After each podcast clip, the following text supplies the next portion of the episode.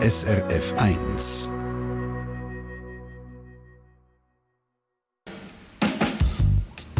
SRF 1 Forum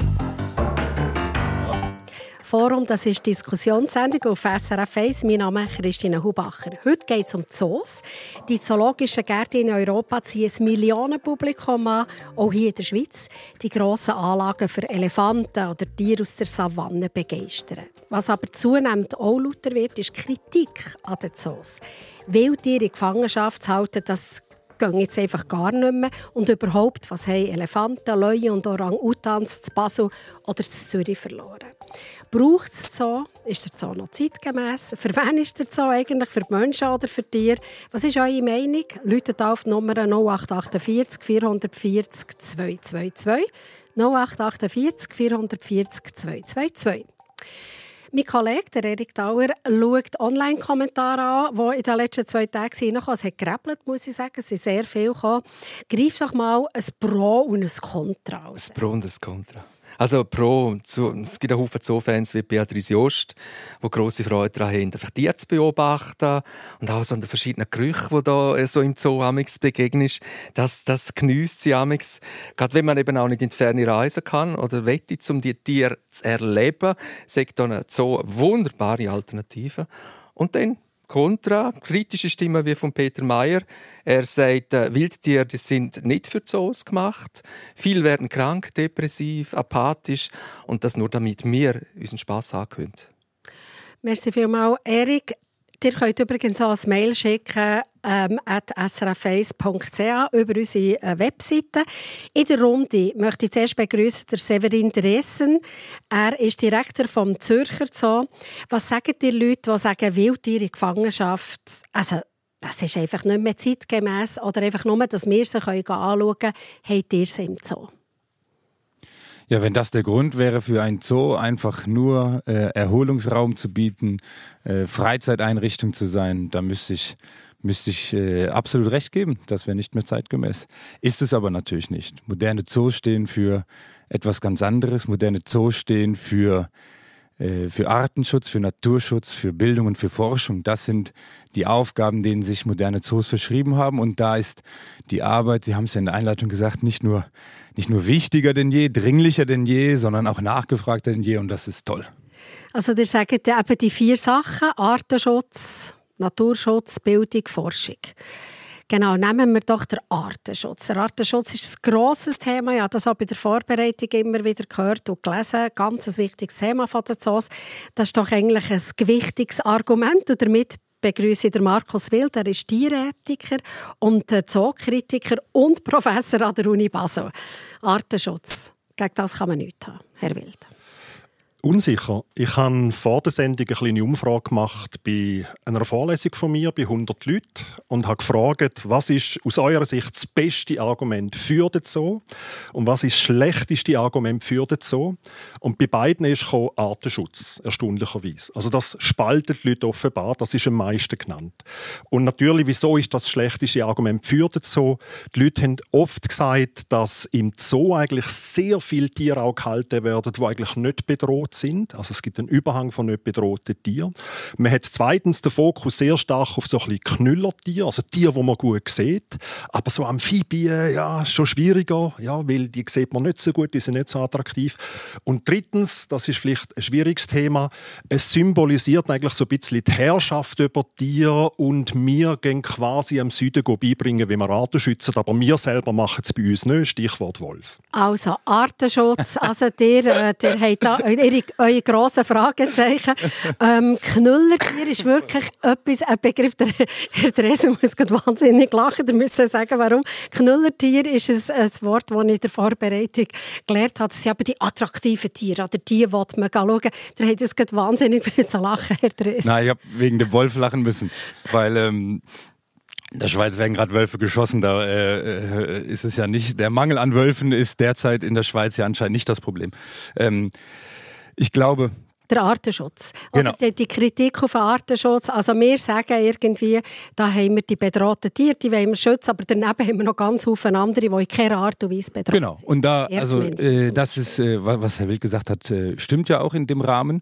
Äh, jetzt muss man, gucke ich mal bei uns auf den Zoo Zürich noch, muss ich sagen, weil wir natürlich äh, gerade heute, vor ein paar Minuten ist eine Medienmitteilung rausgekommen, wir haben wieder neue Arten bei uns reingeholt, hochbedrohte Vogelarten, Arten, wo es noch in der Natur tausend Tiere von gibt, jetzt zehn im Masualer Regenwald bei uns. Also. Äh, das sind zum einen Hellaugen-Ibisse und Dickschnabelreiher. Und, und das zeigt genau, wir bauen diesen, wir bauen den Tierbestand um hin und das Ziel muss sein bei uns, das ist klar, dass der Tierbestand bei uns ausschließlich aus Tierarten besteht, die für Artenschutzmaßnahmen und oder Forschungsinteresse relevant sind.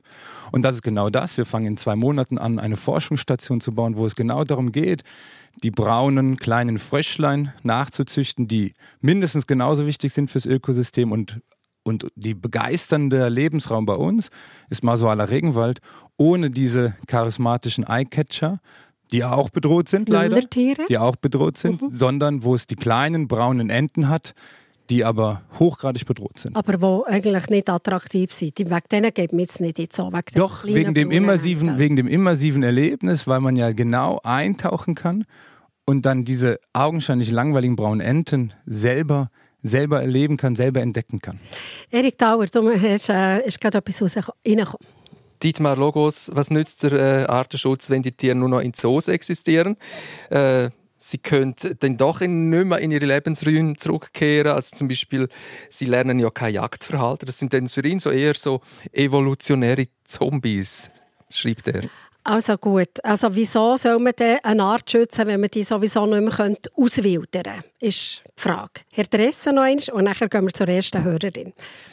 Ja, das ist, was Herr Robert sagt, ist natürlich äh, manchmal richtig, dass wir Tiere nicht wieder auswildern können, gerade weil zum Beispiel der Platz fehlt.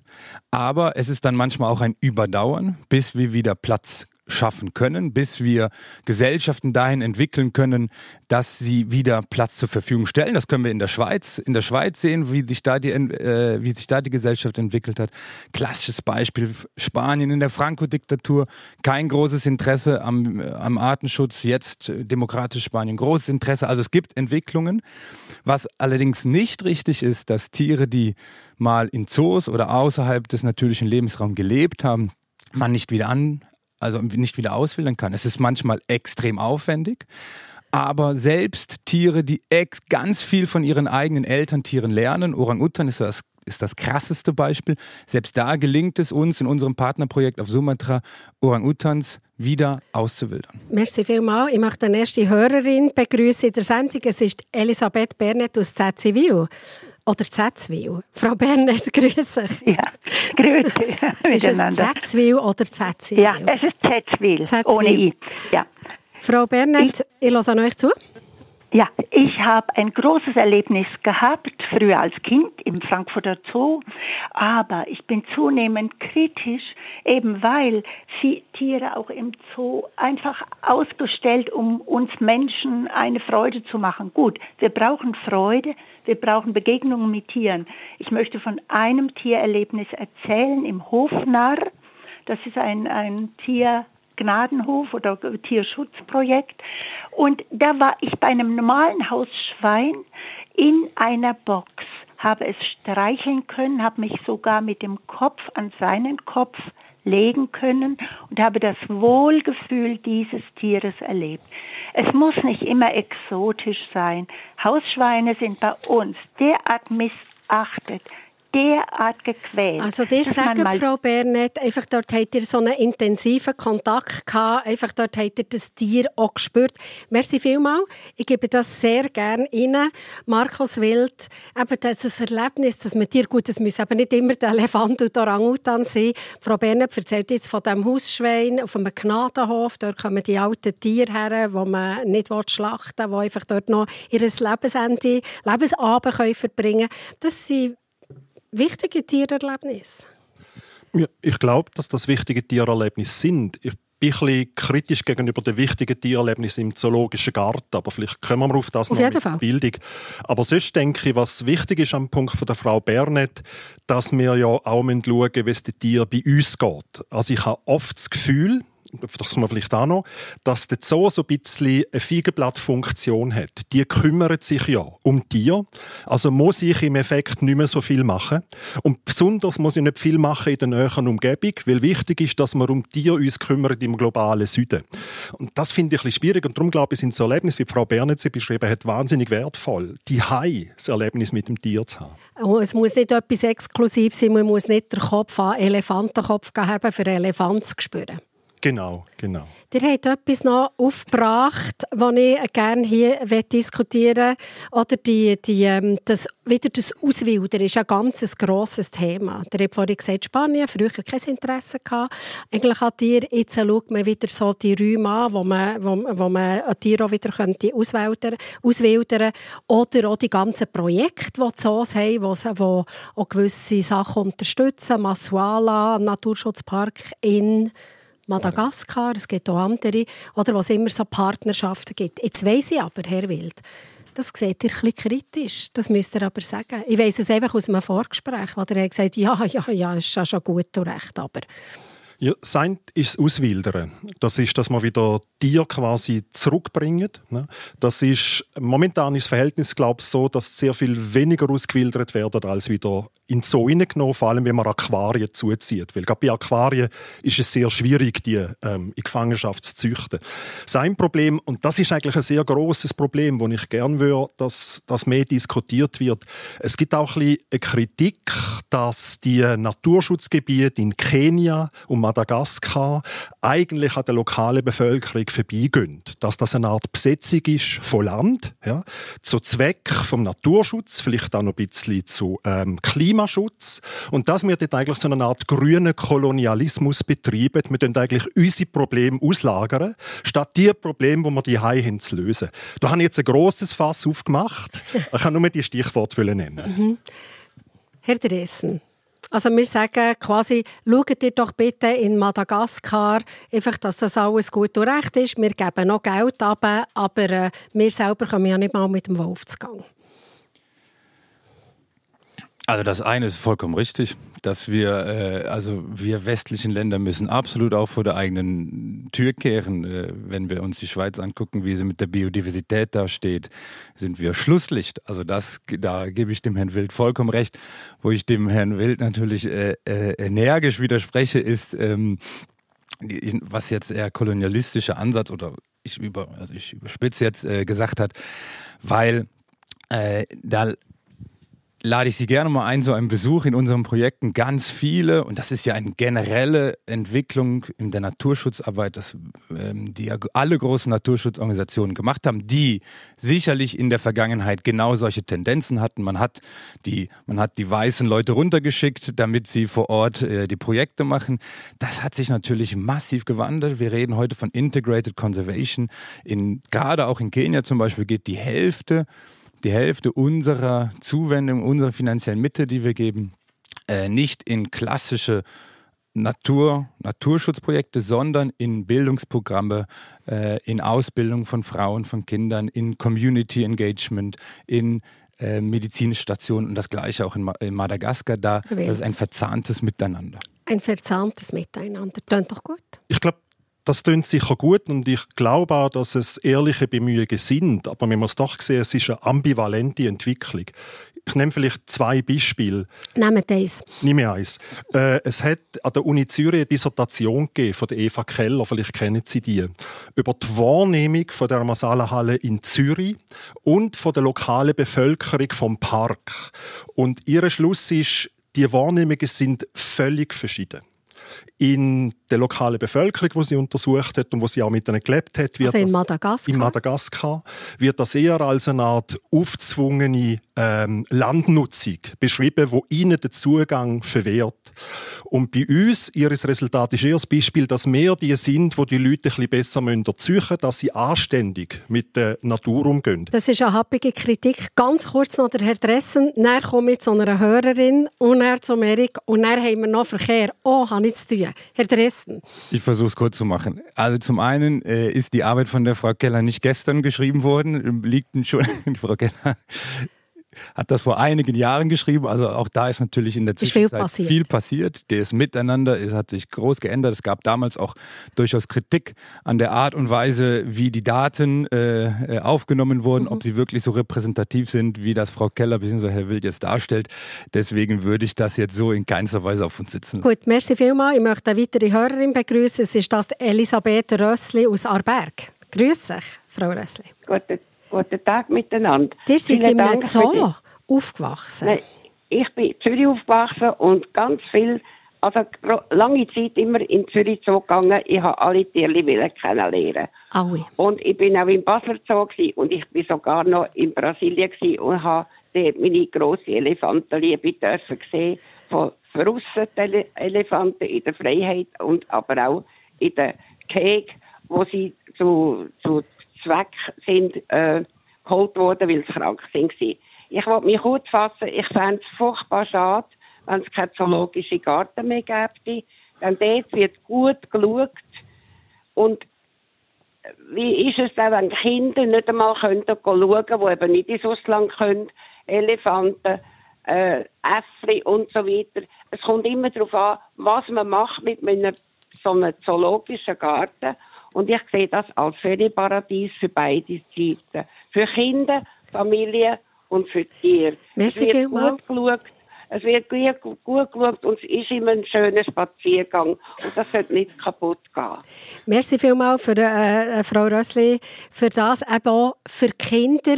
Wir schauen das im zweiten Teil nachher an. Oder? Für wen ist der Zoo da? Und mit der ganzen Bildung, dass, äh, dass man in den Zoo gehen und schmecken und schauen etc. Merci vielmals, dass ihr uns angerufen habt. Erik Dauer, Kommentar.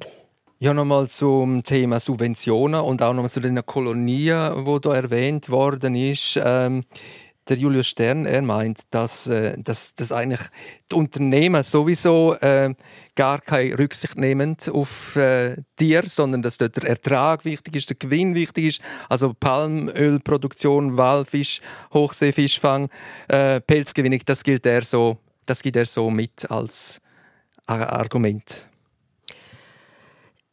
Herr Wild, der nickt mit dem Kopf. Es sind, glaube ich, ein bisschen zwei verschiedene Sachen, die angesprochen sind. Das eine ist tatsächlich die kommerzielle Nutzung, die direkte kommerzielle Nutzung von Tieren. Und das ist wie ein anderes Thema, also für Milch oder Pelz oder Fleisch. Und dann gibt es ja auch und ich glaube, man darf es auch Nutzung nennen, die Nutzung von Tieren im Zoo zum Wissen vermitteln, ist der Anspruch zum Artenschutz machen. Das ist auf eine Art auch eine Nutzung, aber es ist ein bisschen anders gemeint. Darum würde ich das jetzt nicht direkt zusammenwerfen. Merci vielmals. Wir ähm, machen einen Moment eine Verschnaufpause und ich glaube, Dani Vorler, du hast noch Verkehr. Verkehrsinfo SRF von 10.21 Uhr. Vorsicht in der Region Solothurn auf der A5 Richtung Solothurn zwischen Grenchen und Leutzigen besteht immer noch Gefahr durch Lastwagenräder auf der Fahrbahn.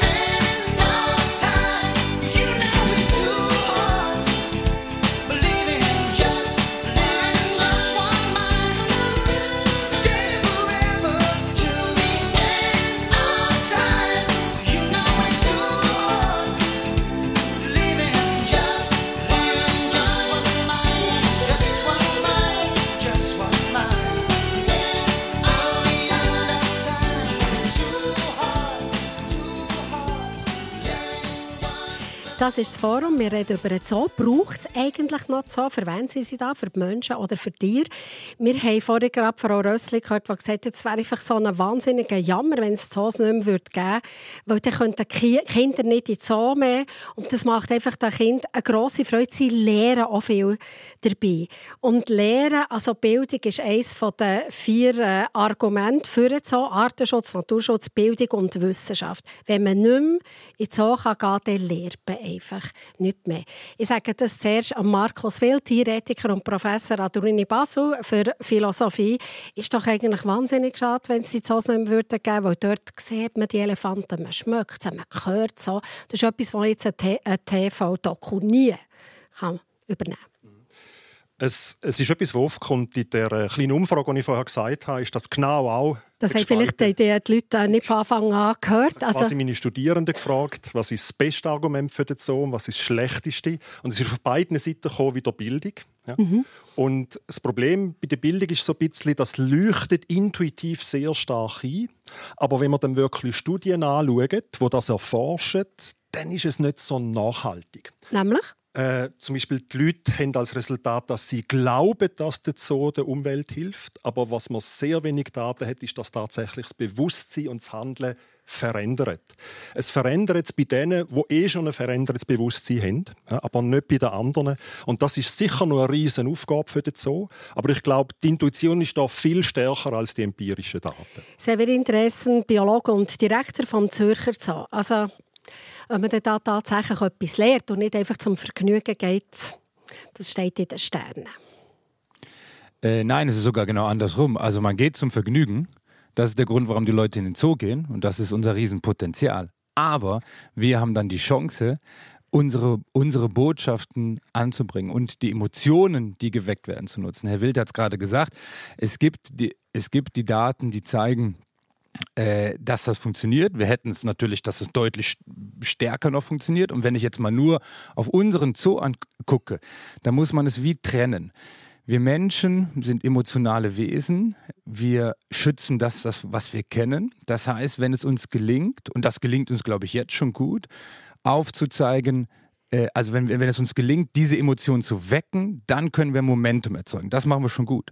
Was wir jetzt mal nur bei uns im Zoo Zürich selbstkritisch gesagt, noch nicht gut machen, wo wir deutlich besser werden müssen, ist das dann damit zu verbinden, mit einem konkreten Beispiel, mit einer konkreten Empfehlung äh, aufzuzeigen, was kannst du da machen, dieses Tier, was dich gerade so begeistert hat, wie kannst du das schützen? Und dann müssen wir das natürlich auch mit Zahlen belegen. Das können wir nicht nur einfach behaupten, sondern das müssen wir belegen. Und das ist ja auch in unserem ureigensten Interesse, dass wir unserem Bildungsauftrag nachkommen können. Aber sag das Beispiel. Also eben, dass man irgendwie findet, die Elefanten wahnsinnig schön, ich schaue sie gerne an. Was müsste dort kommen, dass es eben quasi weitergeht, als dass ich einfach die Tiere toll finde? Wir, wir haben gerade 22 verschiedene Ausstellungen, zum Teil wunderschön museale, akademische Ausstellungen Ausstellung, Kulturgeschichte, Mensch und Löwe.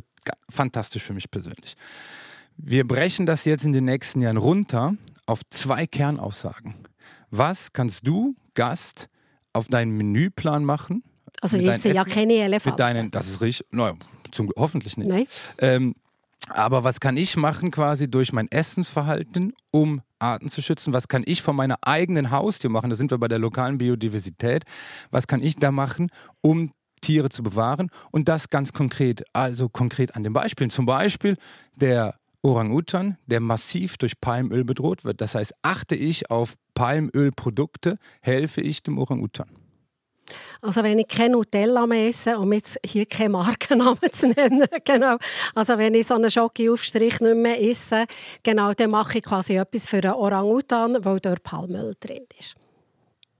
Ja, also natürlich ist es leider im, im Leben meistens nie so, nie so schwarz-weiß, aber natürlich, genau, auch beim Palmöl ist es ja leider eine sehr, also eine, einfach ein komplexes, komplexes Thema, was man jetzt nicht so in einem Satz runterbrechen kann, aber die Kernaussage stimmt. Wir wollen aufzeigen, konkrete Beispiele, wie man durch das eigene Verhalten Arten und Natur schützen kann. Das ist eigentlich toll. Äh, das ist toll und das ist auch die Ausrichtung. Das grosse Aber dahinter ist, dass man das ohne Zoo machen kann. Das ist eigentlich Kritik daran. Das Problem ist, wir haben de facto den Zoo. Die sind im 19., im 24. Jahrhundert gebaut worden. Jetzt haben wir merkwürdigerweise die Tiere bei uns. Und jetzt müssen wir damit etwas anfangen. Ein also die sagen, so eine Legitimation sucht man sich jetzt. Genau. Ich habe eine Kinderuni gegeben, welche Tiere muss man schützen. Ich habe einen Vortrag gemacht über Orangutans, Palmömelproblem. Ich komme, das ist viele Jahre her, jetzt noch Feedback über, dass Kinder keine Nutella und keine lokale Glasse mehr wollen, weil es Palmöl drin hat. Für das brauche ich keinen Zoo. Und das scheint mir immer das Komische zu sein. Also etwas sehr Grosses für eine kleine Erkenntnis. Herr Dressen, Dressen, kurz. Gib mir Mühe. Ähm, naja, es ist ja auch nur eine Aufgabe von den Zoos. Und wir haben halt genau das Potenzial. Also allein der Zoo Zürich erreicht pro Jahr 1,4 Millionen Menschen, viele mit einem Bildungs, bildungsfernen Hintergrund. Ähm, und das heißt, wenn wir es da schaffen, das Feuer zu entfachen, ich bin mir absolut, absolut sicher, es ist ja nicht so, dass der Zoo der einzige Weg ist. Der Herr Wild wird das in seinen Vorlesungen mindestens genauso toll machen, wird das Feuer bei den jungen Menschen, bei den jungen Menschen entfachen. Da bin ich absolut von überzeugt. Aber auch wir können es entfachen und wir können, und das ist vielleicht auch für den Herrn Wild wird man positive Emotionen empfinden, aber wahrscheinlich können wir mit den Tieren noch mehr begeistern. Ich möchte die Hörerin Frau Glättli in der Runde begrüßen. Grüße, Frau Glättli. Grüße, Frau Hubacher. Ihr seid ein grosser Zoo-Fan. Erzählt. Ja, ich bin sehr ein grosser Zoo-Fan. Und ich war kürzlich noch an einer Nachtführung, die mega spannend war. Und ich habe jetzt in dieser Führung auch gehört, dass man ja so Arten schützen dass wenn sie einmal ganz vom Aussterben, dass es wenigstens noch Exemplare gibt, wo man allenfalls auch wieder könnte dann auswildern. Frau Glättli, sagen mir etwas. Sind Zoos für die Menschen da oder für die Tiere? Ja, ich finde teilweise für beides. Wenn ich jetzt zum Beispiel den Raff sehe, wie der Freude hat, wenn da die Leute sind und dann seine äh, Gümp macht von einem Baum zum anderen und so. Ich finde das herrlich. Und der realisiert ja auch Menschen. Also für beide. Also quasi, für beide, genau, die ja. einen machen ja. den anderen äh, quasi Freude. umgekehrt, wenn ich euch jetzt zuschaue, besonders wenn ihr das auf die Affen bezieht. Merci vielmals, Frau, äh, Glättli, dass ihr Und ich, ja. ich äh, seit Jahren nichts mehr mit Palmöl das boykottieren. Bei meinem Haushalt gibt es nichts mehr mit Palmöl. Gut, das hören, glaube ich, die Herren hier, die Gäste in der Runde, sehr gerne. Merci vielmals, Frau Glättli. Jetzt Erik Dauer, online. Nicht einverstanden mit der Frau Glättli. Der Marcel Locher, er findet, dass die, gerade die Schimpansen, die sind ja eingesperrt den ganzen Tag, die werden angelotzt und das kann ja wirklich nicht äh, wünschenswert sein. Also die, die Menschenaffen kommen bei uns in den Kommentaren relativ prominent vor. Man kann so nachher gehen, man schaut ihnen quasi einfach Tag und Nacht zu, was sie machen und können. Das ist einfach nicht richtig, ist so ein bisschen äh, der äh, Tenor. Die können, genau, Herr Dressen. Ähm, ja, Menschenaffen. Das ist eine sehr offene Frage. Ja, ähm, ich probiere das in einer kurzen Antwort. Äh, äh, also natürlich ist es absolut nachvollziehbar, dass wir, ähm, so funktionieren wir Menschen, dass wir Tiere, die uns irgendwie nahe scheinen, die jetzt auf der genetischen Skala vielleicht ein bisschen mit uns näher verwandt sind, dass wir da einen, einen direkteren Bezug zu haben. Ähm, das, ist, das ist nur natürlich. Äh, Im Kern ist das eine, eine Grundsatzfrage, eine, das ist ja die spannende Diskussion, die wir heute auch in Teilen führen, äh, über ob eine Haltung von Tieren ethisch zu rechtfertigen ist, wo es aber in keinster Weise ähm, einen wissenschaftlichen, quasi einen wissenschaftlichen Cut-off gibt. Also warum äh, sollten die gleichen äh, Annahmen, die für ein Insekt oder für ein Amphibium oder für einen äh, Vogel gelten, nicht auch für ein Säugetier oder für ein Primat gelten? Dass das emotional unterschiedlich ist, das ist sicherlich, das ist sicherlich nachvollziehbar. Ich kann eine viel höhere Bindung aufbauen zu einem Gorilla als zu einer Mücke. Das, das liegt nahe, ja.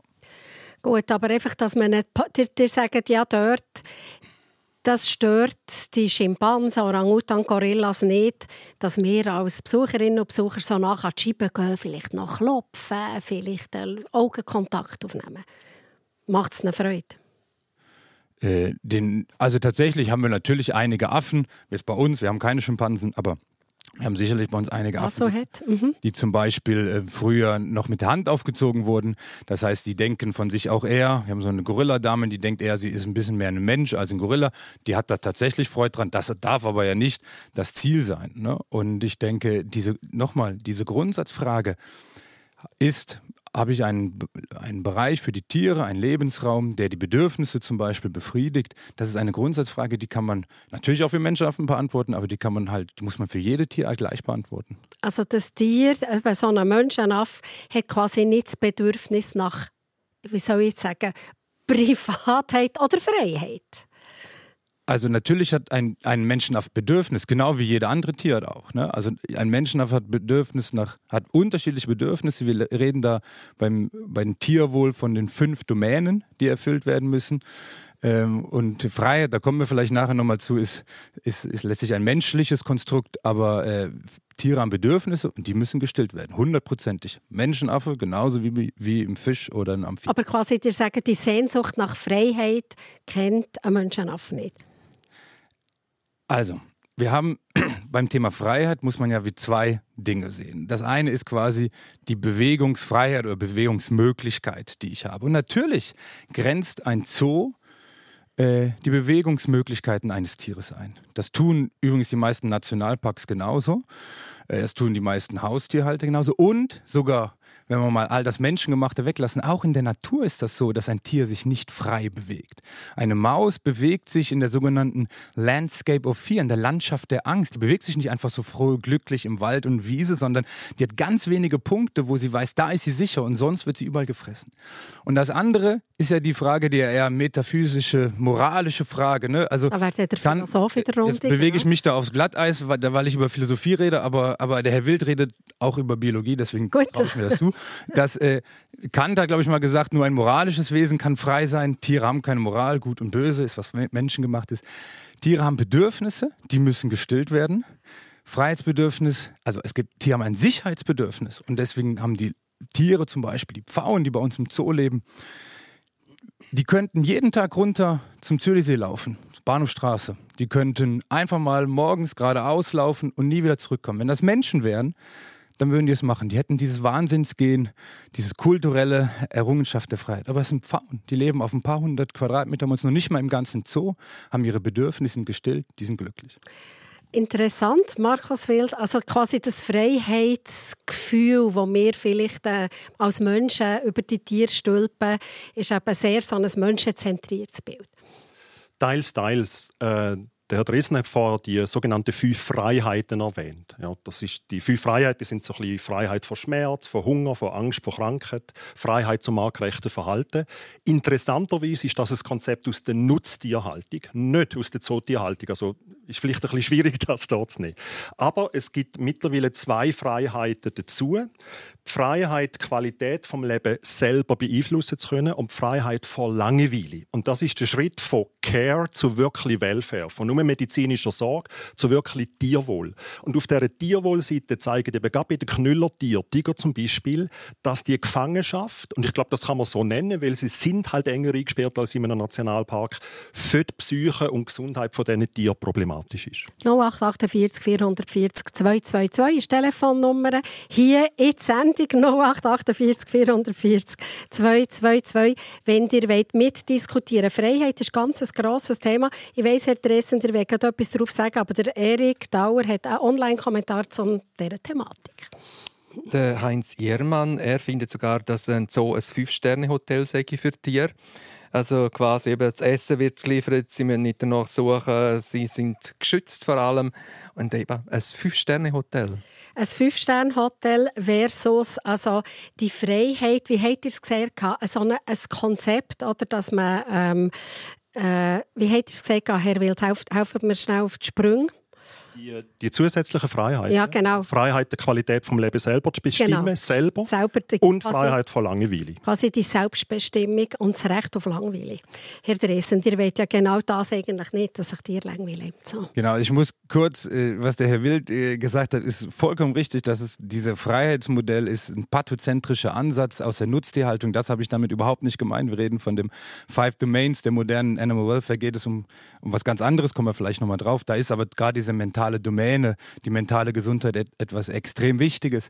Das Fünf-Sterne-Hotel, was gerade vom äh, Herrn Jermann angesprochen wurde, äh, das ist richtig und das ist wahrscheinlich eine unserer größten Herausforderungen.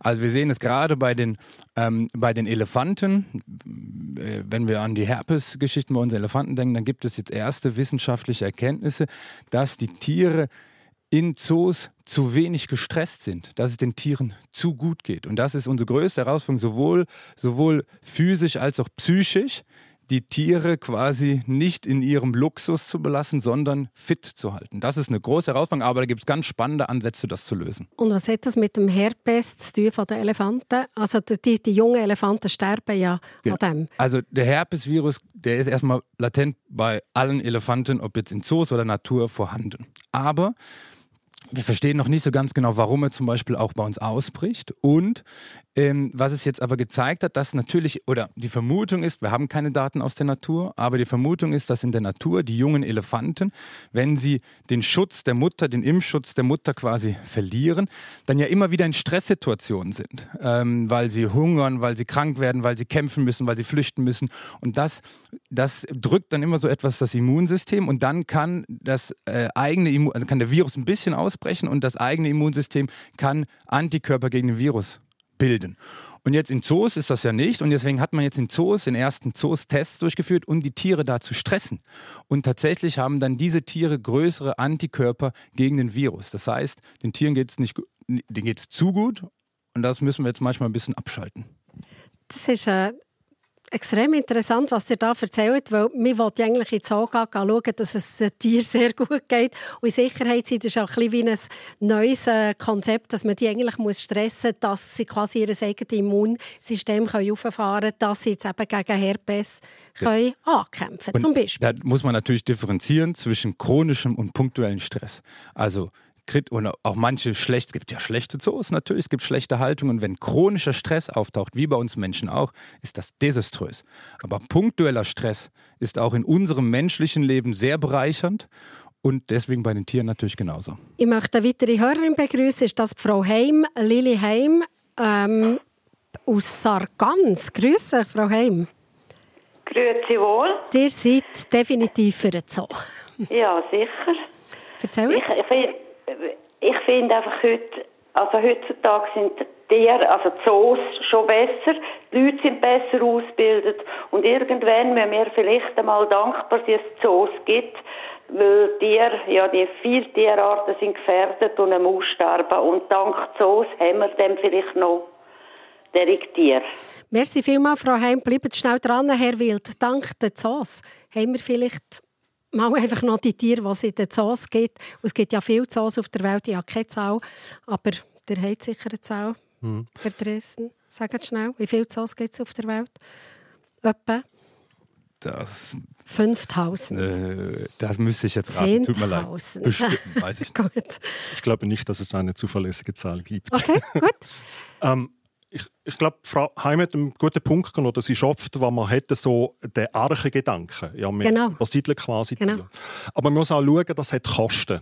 Und ich glaube, das hat mindestens drei Kosten. Der erste Kostenpunkt ist, man muss Tiere züchten. Also die leben dort ja nicht quasi unter natürlichen Bedingungen, sondern die gehören zu einem Zuchtprogramm. Und zu einem Zuchtprogramm geht es auch immer, dass es überzählige Tiere gibt, wo man muss über Klingen springen muss. Das ist ein Problem. Man muss quasi das Individuum für die Art opfern. Das wird bei den Gorillas in meiner Vermutung ein grosses Problem werden in den nächsten Jahren. Das Zweite ist, dass es ja eigentlich ein bisschen eine Kapitulation ausdrückt. Ja, weil die verschwinden in der Natur. Zum Glück haben wir sie noch im Zoo. Und das ist das Problem ein bisschen vom Feigenblatt, das ich schon mal angesprochen habe, äh, dass man sagt, der Zoo übernimmt die Verantwortung vom Schutz von diesen Tieren, weil in der freien Natur können wir eh nichts mehr machen.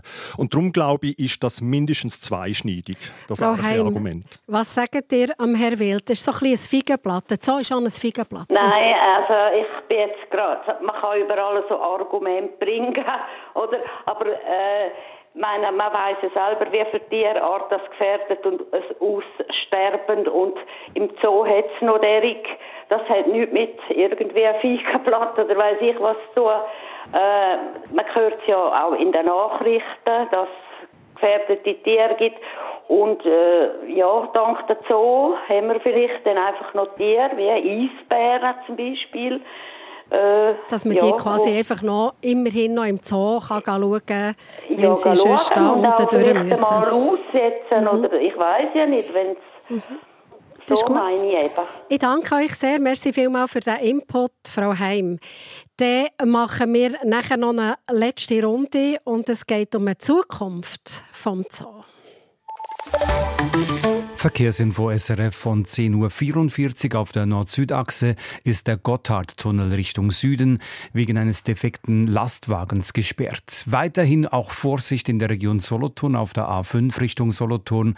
Zwischen Grenchen und Leutzingen besteht immer noch Gefahr durch Lastwagenräder auf der Fahrbahn. Und im Aargau auf der A1 Richtung Bern Stau und bis zu einer halben Stunde Zeitverlust zwischen Aarau West und dem Rastplatz Walterswil wegen Bergungsarbeiten. Die rechte Spur ist gesperrt.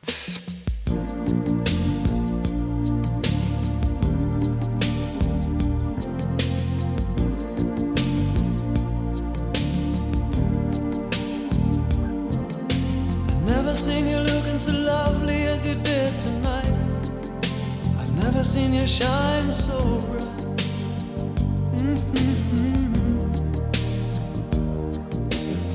I've never seen so many men ask you if you wanted to dance. looking for a little romance, given half a chance. I have never seen that dress you're wearing, or the highlights in your hair that catch your eye. I have been blind,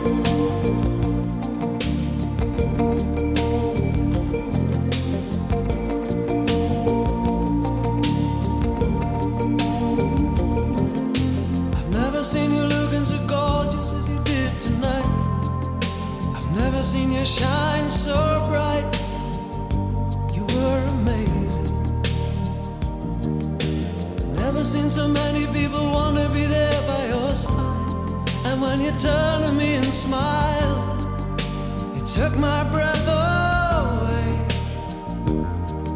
I have never had such a feeling, such a feeling of complete and utter love as I do tonight.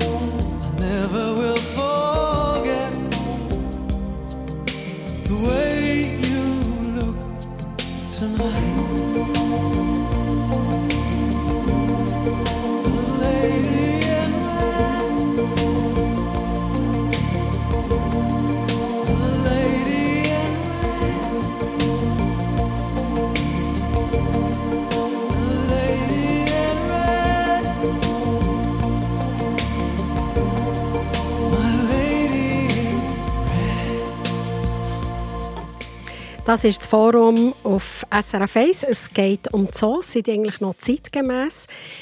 Jetzt reden wir im letzten Teil noch über die Zukunft der Zoos. Hat der Zoo eine Zukunft oder äh, nein? Da haben wir äh, zwei verschiedene Vertreter, die das wahrscheinlich ganz unterschiedlich werden äh, vertreten. Eins ist der Markus Wild, Tierethiker und Professor an der Uni Basel für Philosophie der Zukunft. Gibt es sagen wir, 50 Jahren noch Zoos? Ich glaube schon, dass es die noch gibt. Weil Zoos gibt es ja doch sehr lange und sie haben viele Transformationsphasen durchgemacht. Es ist ja gerade auch wieder eine Verwandlung. Aber eigentlich würde ich mir wünschen, dass es nicht mehr gibt. Und nicht bloß in der idealen Welt, sondern auch in der realen Welt nicht. Genau, wie würde denn so eine Zoo Zürich aussehen? Also da hat es keine Tiere mehr drin. Vielleicht das noch so Gelbbauch, Unken und Fadenmolken. Es fällt mir jetzt schwierig, das für den Zoo Zürich zu sagen. Zoo Zürich ist in gewisser Art ein bisschen äh, Spitzenzoo. Ja, wenn man so den ganzen Durchschnitt von Zoo anschaut, dann sind das teilweise ja Haltungsbedingungen, die sehr prekär sind, wo keine Auswilderung passiert, wo man eigentlich viel zu wenig bedrohte Tierarten hat. Das müssen wir immer das Ganze im Auge behalten. Gut, also sagen wir weg vom Zürich Zoo, sondern einfach ein Zoo. Wie könnte genau. der aussehen? Was sehr wichtig wäre, wenn man einen behalten, ist, dass man auf gewisse Tierarten wirklich anfängt zu verzichten. Auf Knüllertiere, ja, Löwen? In erster Linie Knüllertiere und besonders Elefanten. Man hat jetzt zwar neue Erkenntnisse, das haben wir gehabt, dass es mit Elefanten gut geht, aber nach wie vor ist vor allem Kindersterblichkeit bei Elefanten sehr hoch. Und ich nutze jetzt nicht die die Vorfälle aus, die es mhm. in der Schweiz. Das ist einfach generell das Phänomen. Kindersterblichkeit ist ein Problem und das passiert weniger in der, in der, in der freien Natur oder im, im Freiland. Also man sollte auf die verzichten und man sollte sich konzentrieren auf lokal auswilderbare Tiere. Dann würden wir auch ein bisschen wegkommen von dem Exotismus. Sagen wir drei. Drei? Mhm. Ich nehme drei, die ein Erfolg sind. Mhm. Rückblickend der Bartgeier, der Steinbock und der Luchs. Das beantwortet genau die Frage, die der Erik Dauer äh, gesagt hat, das will er unbedingt noch stellen von der Frau. Das ist Uschi Merz, Ricklin aus Hallau. Sie wollte wissen, eben, welche Tiere da konkret vom Zoo durch, vom Aussterben gerettet worden sind. Ja. Interessant. Nochmal, sagen Sie es einmal, Herr Wild. Ja, also das sind verschiedene Fälle, aber die drei ist der äh, Bartgeier, das ist das beste Beispiel, so Innsbruck. Äh, Steinbock in der Schweiz hat eine komplizierte Geschichte, hat etwas mit dem St. Galler zu tun. Und der Luchs, der ist auf eine Art importiert worden, das werden wir heute nicht mehr machen, das ist nicht direkt eine Zoogeschichte. Aber also, äh, quasi, es gibt die es dank dem Zoo quasi äh, geschafft haben, zu überleben. Jetzt ist eine Hörerin hier, die schon lange wartet. Das ist Frau Pellegrinelli aus dem Tessin. Frau Pellegrinelli, grüße dich. Grüezi. Also, äh, ich bin äh, zufrieden mit dem, äh, sehr zufrieden mit dem Zoo, wie er jetzt ist. Weil, als ich als Kind Zürich, in Zürich Zoo gegangen bin, da ist es sehr eigentlich, ja, das äh, bist natürlich nichts anderes gewohnt gewesen, aber da haben wir gesehen, wie die Elefanten angekettet sind. Und das Krokodil war so in einem kleinen Badwannenteich hinein. Also jetzt äh, würde ich sagen, sind die Tiere schön gehalten. Und sie können auch rumlaufen, sie haben mehr Platz. Die Wölfe haben einen schönen äh, ja, ich weiß jetzt auch nicht, wie man sagt, einen schönen Wald, den sie haben können. So eine grosse Anlage. Mhm. Ja, und die Leute haben eine schöne Anlage, die sie vorher auch nicht hatten. Und äh, ich, bin, ich bin so zufrieden, wie es jetzt ist. Wenn ich jetzt höre, wie Tiere jetzt heute noch transportiert werden, lebige, dann nachher stellt es mir ab. Aber einfach, ihr sagt einfach, wo ihr als Kind gegangen, jetzt zu heute ist ein riesen Unterschied, was da passiert ist. Merci vielmals, Frau Pellegrinelli. Jetzt Tessin, herzlichen Dank. Ich muss sagen, der Zoo äh, Basel wird äh, 150 dieses Jahr, der Zoo Zürich ist äh, 95. Also es sind alte Zoos, in diesen Zoos ist ganz, ganz viel gegangen, was auch die Frau Pellegrinelli sagt. Ich bin als Kind in einem Zoo, wo man den Äffli, den Schimpansen Röckli angelegt und Gewürze etc. aus an den Tisch gesetzt hat, für dass sie zusammen zu Mittag essen so sättige Sachen. Oder in einem Zoo in Asien habe ich zum Beispiel gesehen, wie einem alten Schimpanse können Zigaretten zuwerfen dann hat er die geraucht. Sättige Sachen ist durch, oder? Jetzt, Herr Dressen, fertig mit sättigen Sachen. Ja, natürlich. Also da muss ich überhaupt nicht drüber reden. Und ich glaube, wenn ich in die Zukunft gucke, ich will noch was aufgreifen, was, was, äh, was, was Herr Wildgar gesagt hat, was ja auch immer ein gewisses Dilemma ist. Der Name Zoo ist einfach ein sehr einfach zu verwendender Begriff oder Marke. Und es hat ganz viele schlechte Zoos. Das, das, da darf man gar nicht drum herum reden. Könnt ihr noch ein Namen Äh, sagen? Nein. Schade. Aber, äh, äh, aber auch in Europa, auch in der auch in Schweiz und sowieso, auch wenn wir in, in andere, andere Kontinente gucken, da muss man überhaupt nicht drüber diskutieren. Das ändert aber nichts daran, an dem Potenzial und was ein guter Zoo leisten kann. Und deswegen, wenn ich in die Zukunft, wenn ich mal die Frage auch für mich äh, nehme, Unbedingt, was, ich was in die Zukunft gefragt. geht, äh, dann ist das sicherlich etwas, was wir sehen werden. Ich hoffe, ich hoffe, dass wir in einigen Jahrzehnten es geschafft haben, durch sowohl eine legislative Veränderung äh, als auch durch einen gesellschaftlichen Anspruch, schlechte Zoos nicht mehr zu haben, sondern dass wir ein Benchmark haben, dass wir eine, eine Möglichkeit haben, als Potenzial haben, was gute Zoos nutzen können und dass man nicht mehr genau dieses große, äh, diese große Wust an ganz unterschiedlichen Institutionen hat. Herr Dressen, das ist mir jetzt ein bisschen zu wattig. Mhm. Aber wenn man es jetzt konkret nimmt, würdet ihr dann quasi auf die Elefanten, die Löwen, die Tiger, eben die Knüllertiere verzichten und stattdessen Gelbbauch, Unken und Fadenmilch zeigen? Und das Gefühl haben, wegen dem kommen die Leute Also- jetzt so. tatsächlich gehen wir ja, also es sind verschiedene Ebenen. Ich versuche es konkret zu machen. Ebene 1. Wir gucken genau auch genau zu diesen Tieren. Die nächsten Bauprojekte bei uns, Forschungsstationen, aber auch die große Pantanalvoliere, die sind natürlich keine lokalen Tierarten, aber äh, das sind gerade nicht diese charismatischen Großsäuger.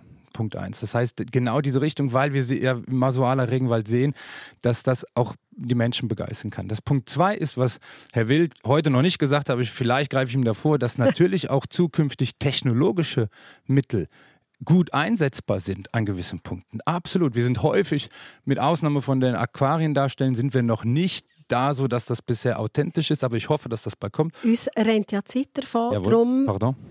Ich, in ich beende meine 50 Jahren Aussage. Achso. jetzt noch Elefanten im Zirkus. Im Zoo, im Zoo, sorry. Ich sage immer, der Zirkuselefant, Der, ist so bei mir eingebrannt. Das ist nicht mal ein Äh. freudscher Versprecher, es ist einfach ein, der Elefant im Zoo. Mhm. Ähm, Gibt es den noch in 50 Jahren? Vielleicht, weiß ich nicht. Ja. Äh, und zwar, weil es, glaube ich, damit zu, zu tun hängt, äh, ist der Elefant in 50 Jahren noch ein bedrohtes Tier? Dann ja. Wenn nein, dann nein. Sehr interessante Diskussion. Ich danke euch ganz, ganz herzlich, seid ihr hierher gekommen. Und ich bin fast sicher, so wie ich euch zuschaue und auch, was während der Musik passiert ist, wie ihr euch unterhaltet, ihr äh, werdet noch beste Freunde, auch wenn ihr gänzlich unterschiedliche Haltungen habt. Wollen Sie- Ich glaube gar nicht, dass wir gänzlich unterschiedliche Haltungen haben. Ich glaube, wir haben äh, manche Sachen sehen wir unterschiedlich, manche Sachen haben wir Überschneidungen und wir wollen, dass es weitergeht. Herr Wild. Ich finde es, ich finde es immer interessant, mit dem Herrn Dresen zu reden. Wir haben da so gleiche Ausrichtungen, was Umweltschutz und Tierschutz anbelangt. Aber ich muss doch sagen, in meiner Erfahrung mit Zoo ist der Herr Dresen durchaus der einzige Zoodirektor, der bis jetzt mit mir geredet hat. Merci vielmals, danke euch sehr, seid ihr hierher gekommen. Merci. SRF 1 Forum. Gäste bei der Christine Hubacher der Severin Dresen, Biologe und Direktor vom Zoo Zürich und der Markus Wild, Tierethiker und Professor an der Universität Basel.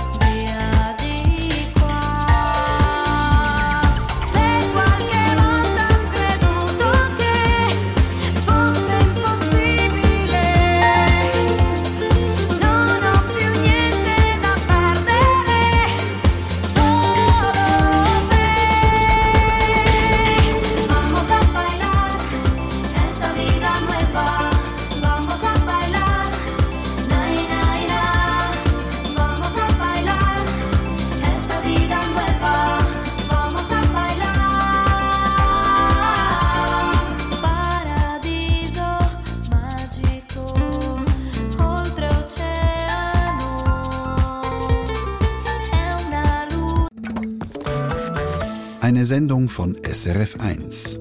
Mehr Informationen und Podcasts auf srf1.ch.